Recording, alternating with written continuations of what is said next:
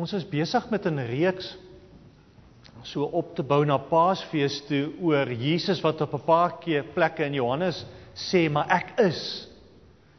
Ehm um, as my as my gedagtes my mooi reghou het ons begin deur te sê dat Jesus kom en sê ek's die weg, die waarheid en die lewe. Ehm um, Jesus wat kom en sê ek's die lig vir die wêreld. Ehm um, op 'n kol kom Jesus en hy sê maar ek is die goeie herder. Ehm um, Jesus kom en sê ek's die ware wingerdstok. En dan vir oggend die hele gedagte waar Jesus kom en sê maar ek is die brood wat lewe gee. Um, ons gaan nou daaroor saam lees. Voordat ons gaan lees, kom ons kom ons bid net saam. Hemelse Vader, baie dankie dat ons die woord mag oopmaak en mag toelaat dat die woord met ons mag besig word. Here baie dankie dat die woord ons konfronteer met wie U is en wie U wil wees. En dit sal my gebed bly Here dat hierdie woord ons sal vorm. En sal aanhou om in ons te werk. Jesus naam. Amen. Ons gaan vanoggend saam lees. Ja, miskien voor ons gaan saam lees, hou net eers gou daar. Ehm um, Chris, voor ons gaan saam lees. Ehm um, die hele gedagte van Jesus wat sê ek is die brood wat lewe gee, ehm um, daar's 'n interessante koneksie wat ons het met brood. Ehm um, brood was nog dwars deur die geskiedenis stapel voedsel vir baie mense. Jy sê as jy brood snytjie brood geëet het dan voel dit vir jou kan jy weer bietjie aangaan. Brood was nog altyd hierdie een ding wat ons gehad het wat 'n maaltyd bietjie voller maak. Ek onthou as kinders hoe ons vuis geslaan het oor die sammies wat ons saam gehad het skool toe. Hoe ons die broodjies uitgeruil het want middagetes moet jy dan so 'n broodjie eet. So brood was nog altyd hierdie ding wat deel uitgemaak het van ons daaglikse rotine, ons daaglikse ete. En hoe bevoorreg is ons om in 'n situasie te wees waar ons nie werklik broodgebrek het nie. Ek wil my verstout om te sê ek dink nie daar is regtig iemand ver oggend wat hier sit wat honger is nie. Ehm um, en as jy weet jy's honger dan as jy bietjie wag en as jy uitstap dan kry jy iets eet jy iets, dan is dit maklik.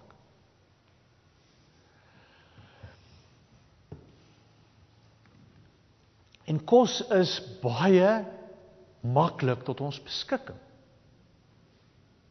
So daar's geen rede om honger te wees nie. Daar's geen rede om sonder kos te wees nie. As ons dit deurtrek na 'n geestelike vlak toe.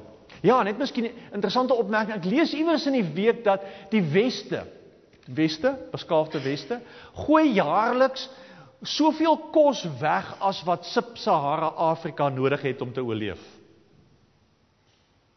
Okay, so op 'n vreemde manier het ons hierdie oorvloed en in 'n vreemde manier is daar hierdie gebrek. As ons op 'n geestelike vlak na die goed kyk, dan moet ons mekaar ook sê geestelike kos is tot ons beskikking in oorvloed. En dan is dit soms hartseer om te dink dat ons geestelik anoreksies is. Geestelik van honger te doodgaan. Terwyl dit tot ons beskikking is. Kom ons lees Johannes Johannes 6 vers 22.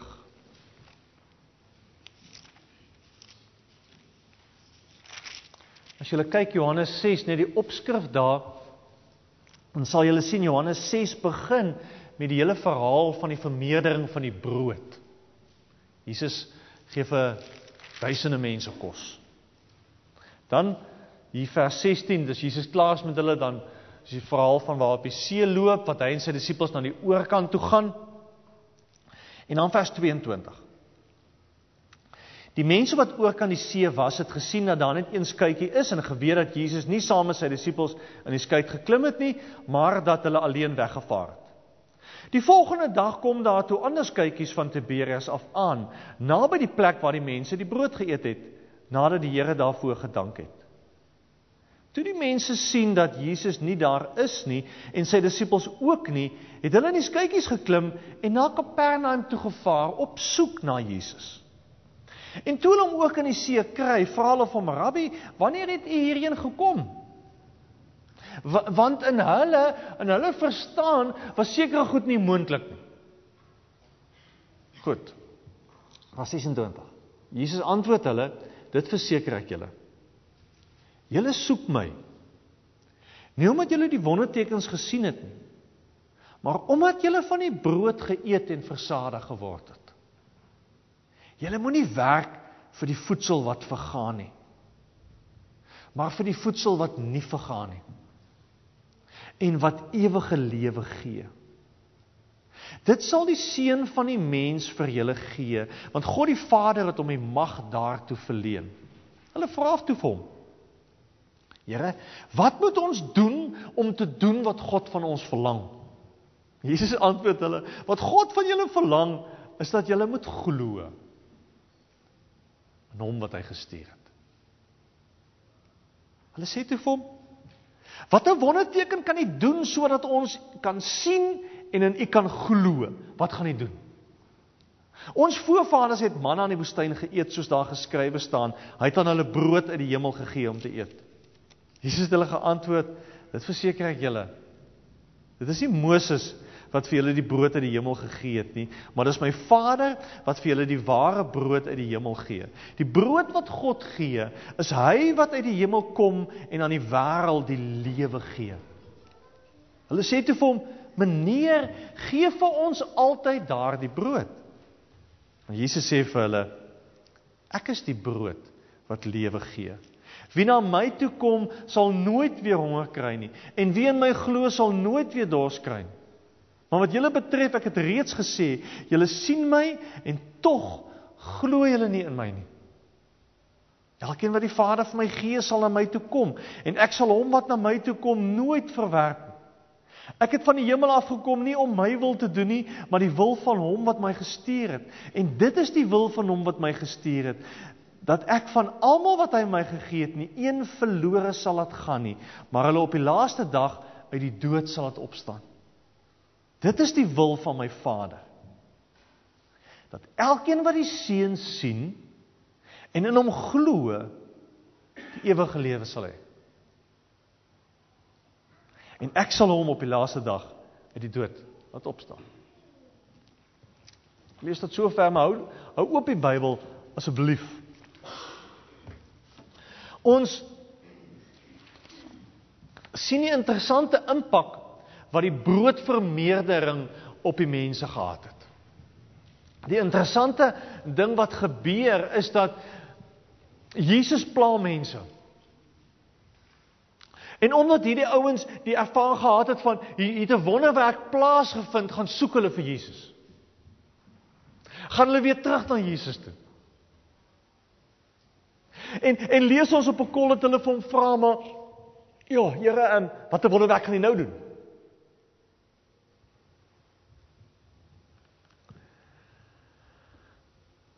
Omdat ek dink by ons almal half 'n verwagting is dat wonderwerke oortuig. Dalk is daar in jou lewe 'n verwagting om te sê, Here, as jy hierdie ding sal doen, dan sal dit vir my makliker raak om te glo. Of Here, as jy net as jy net hierdie onmoontlike ding gaan doen,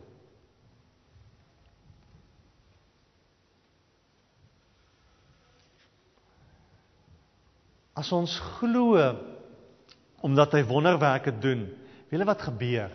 Ons skuif die hele tyd die doelpale. Ons sê die hele tyd maar, okay, um, hy het nou vir ons brood gegee. Here mag gee vir ons weer. Doen die goeie ding in my lewe gedoen, maar maar Here, ek soek ek ek ek soek die volgende ding. Weet jy en en Jesus het wonderwerke gedoen. Wow, ek ek lees in die Bybel dat hy mense gesond gemaak het wat siek was, lammes en blindes en dowes. Ek lees dat hy op water loop, kos gegee het vir mense. Ek lees dat hy water in wyn verander. Hierdie ouens het soveel wonderwerke gesien. En weet jy wat doen hulle? Hulle maak hom dood. Hulle maak hom dood. Keiser hom. Want op 'n sekere vlak is dit nie die wonderwerk wat 'n verskil gaan maak. Jesus kom eintlik en hy sê ek wil baie meer as 'n wonderwerker wees. Ek wil die brood wees wat lewe gee. Dis wat hy sê. Wat beteken dit? Interessant. As Jesus met hulle in gesprek tree, kyk saam met my weer. Vers 26. Die eerste keer wat Jesus vir hulle antwoord, sê Jesus vir hulle: "Julle soek my, nie omdat julle die wondertekens gesien het nie, omdat julle van die brood byna brood geëet het. Julle het geëet daarvan. Dis hoekom julle my soek." En dan sê hy: "Julle moenie werk vir die voedsel wat vergaan nie, maar vir die voedsel wat nie vergaan nie en wat die ewige lewe gee." Die heel eerste ding wat Jesus op die tafel sit is ewige lewe. Hoekom? Want op 'n sekere vlak gee brood kos vir ons lewe hier. En Jesus sê daar's meer, baie meer. Amper asof Jesus kom en sê maar weet julle, daar's sekere goed waarmee jy kan besig wees wat vir ewig sal hou. Wat nooit sal vergaan nie. Wat vir altyd sal bly staan. Wat's dit? Wat is jy in jou lewe besig mee met goed wat vir altyd gaan hou? Of is jou fokus ook maar die brood en die vol word en die versadig word aan die kant? Vir ons klein lewens hier. Jesus sê as baie meer. As baie meer.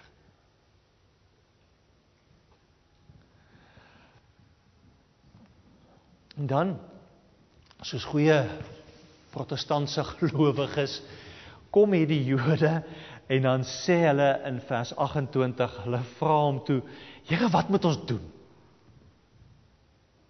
Sien dis pas wat ons deeltyd sê. OK, hier is die massive uitdaging, wat moet ons doen? As ek net 'n paar goed kan doen, dan gaan ek okay wees.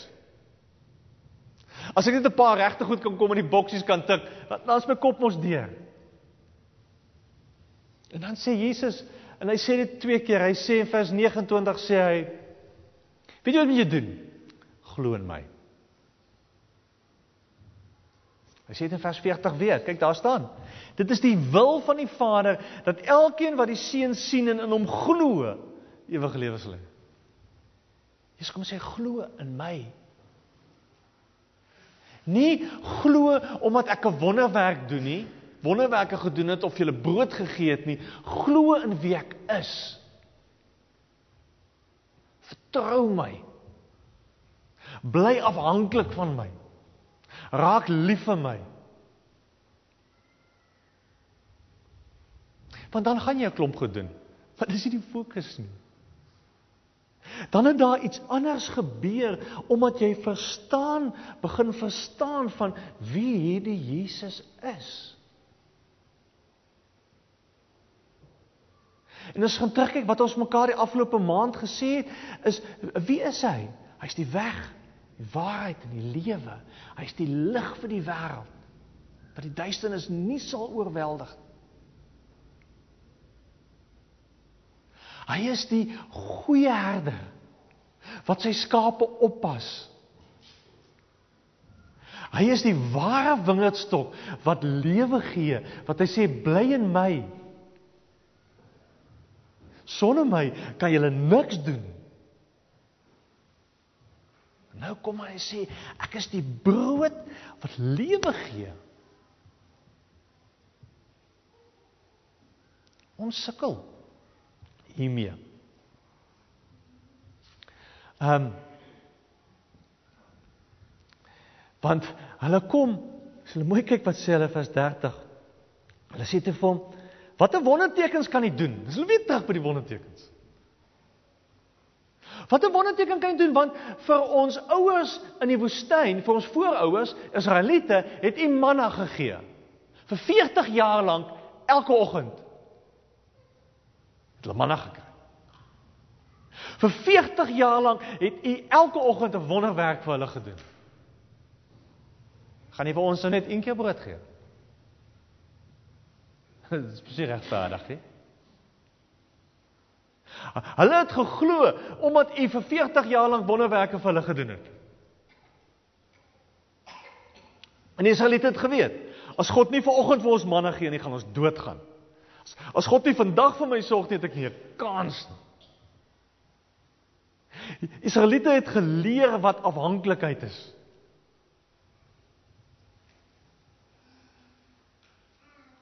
Amper asof hulle na die Here toe kom en sê Here, ons sal sien en glo as U gaan aanhou, en aanhou en aanhou om wonderwerke in ons lewens te doen die hele tyd. Dis ons glo. En dan doen Jesus 'n verskriklike interessante ding as hy vir hulle sê in vers vers 5 af vers 33. Die brood wat God gee, sê Jesus, is hy wat uit die hemel kom en aan die wêreld die lewe gee. Hulle sê te hom: "Nee, gee vir ons daai brood." Maar Jesus sê vir hulle: Ek is die brood wat lewe gee. Wat sê Jesus eintlik vir hulle?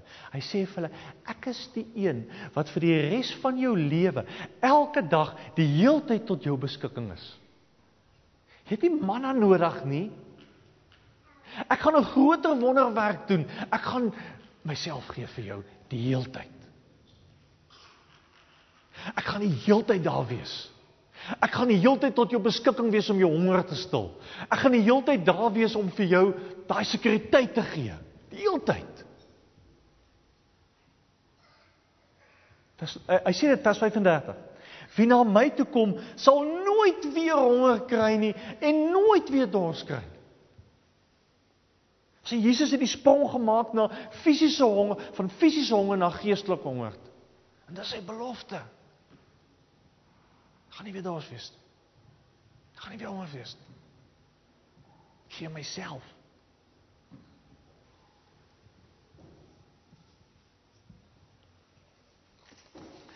En ehm um, omdat ons storie ken, kan ons sê maar dis 'n baie groot wonderwerk as manna. Baie groot. Hou baie langer. Gaan baie verder. Omdat ons elke dag in daardie afhanklikheid kan leef. En elke dag kan gaan. En elke dag kan eet.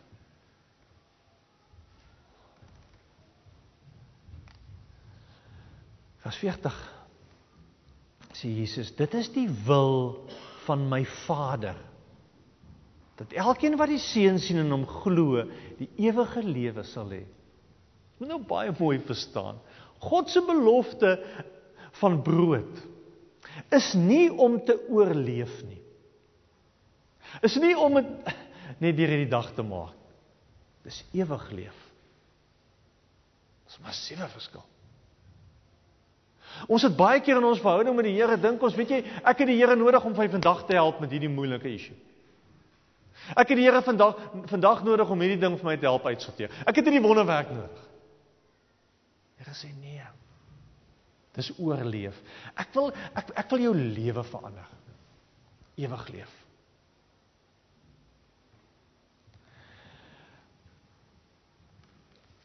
En dis vers 40 sê dis God se wil, dis die wil van my Vader. Dis dis wat God wil vir jou, my, ons lewens. Ek wil net omblaai in julle Bybels na Johannes 18 toe. Want Vrydag is goeie Vrydag. En op Vrydag gaan staan wêreld stil oor Jesus wat vir ons gesterf het.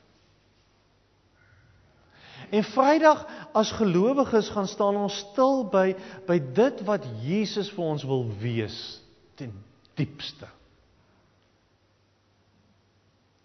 En in Johannes 18 is daar die geweldige interessante verhaal wat in Getsemane afspeel. As Judas met 'n klompie soldate kom, hulle sê ons omtrent so 100 100 soldate om om Jesus te kom gevange neem. En dan gebeur daar 'n verskriklike interessante ding. In in vers 4, omdat Jesus geweet het van alles wat oor hom gaan kom, het hy vorentoe gekom en vir hulle gevra: "Vir wie soek julle?" Vers 5. Jesus van Nasaret antwoord hulle hom: "Dit is ek," sê hy toe vir hulle. Letterlik staan daar: "Ek is." Dit is in Afrikaans net baie moeilik om dit so om te vertaal. Maak nie van sin as daar gestaan het ek is. Maar dis wat daar staan in die Grieks. Jesus kom en sê ek is. Ek is die weg en die waarheid en die lewe. Ek is die lig vir die wêreld. Ek is die goeie herde. Ek is die ware wingerdstok. Ek is die brood tot vir die lewe. Ek is die een wat vir jou sterf omdat ek vir jou lief is. Dis sy wese. Dis die kern van wie hy is. En ons moet dit verstaan.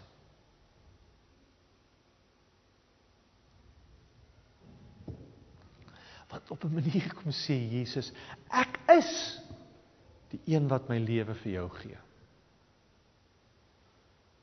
Ek is die een wat jou kom verlos. Jou kom red. Jou kom vrymaak. Dis my wese.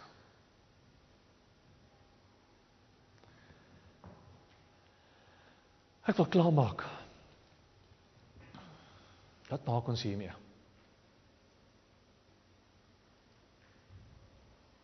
Dink die uitdaging bly om aan die, op die een plek soos 'n pa en 'n ma vanoggend hier te staan en te kan sê ek glo dat hierdie Here vir my lief is. Ek glo dit. Op een kant is dit die uitdaging om te sê maar is, is, kan jy dit sê? Is dit jou getuienis? Is dit jou antwoord op daai vraag? Ek dink dan is die uitdaging om om hierdie Here te vertrou. Om agter hierdie Here aan te stap. Om om hierdie Here te as brood te vat elke dag van ons lewens, afhanklik van hom te bly. Want sy plan is nie net om jou deur hierdie dag te vat nie. Sy plan is die lewe. Baie dieper, baie meer. Sy naam is Jesus, verlosser. Dit is my gebed dat jy hom in hierdie paastyd nuut sal leer ken vir wie hy is. Nie vir wie ons hom wil hê nie dat jy nie sal ontdek dat hierdie Here vir jou lief is. vir jou gesterf het. En as ons sonoggend saam paas opstanding 4 mag weet hierdie Here opgestaan, lewe. Want sy plan is ewig lewe. God se wil. Kom ons bid. Hemelse Vader.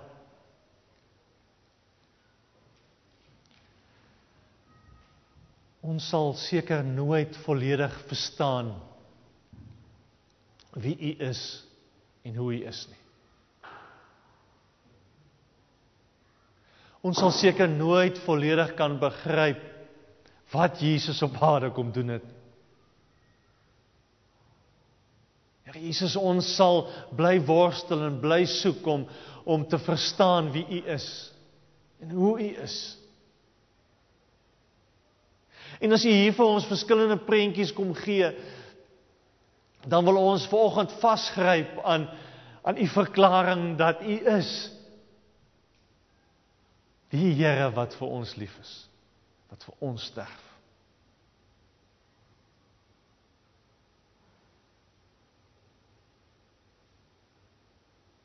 Here, ek wil dit bid vir elkeen wat hier is vanoggend. Dat ons in hierdie tyd wat ons by die kruis stil staan, opnuut mag ontdek maar U's vir my lief. U sterf vir my. U kom maak my vry. U kom verlos my. Hemelse Vader, dankie daarvoor. U bereid was om u seun te gee. Jesus, baie dankie dat u bereid was om te sterf vir ons.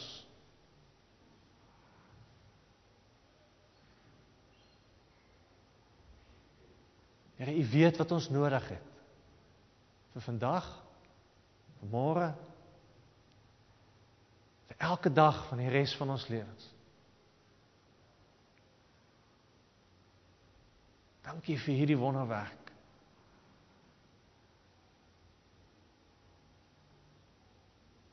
Vir dit wat U elke dag vir ons wil gee. Ons bid dit in U naam alleen. Amen.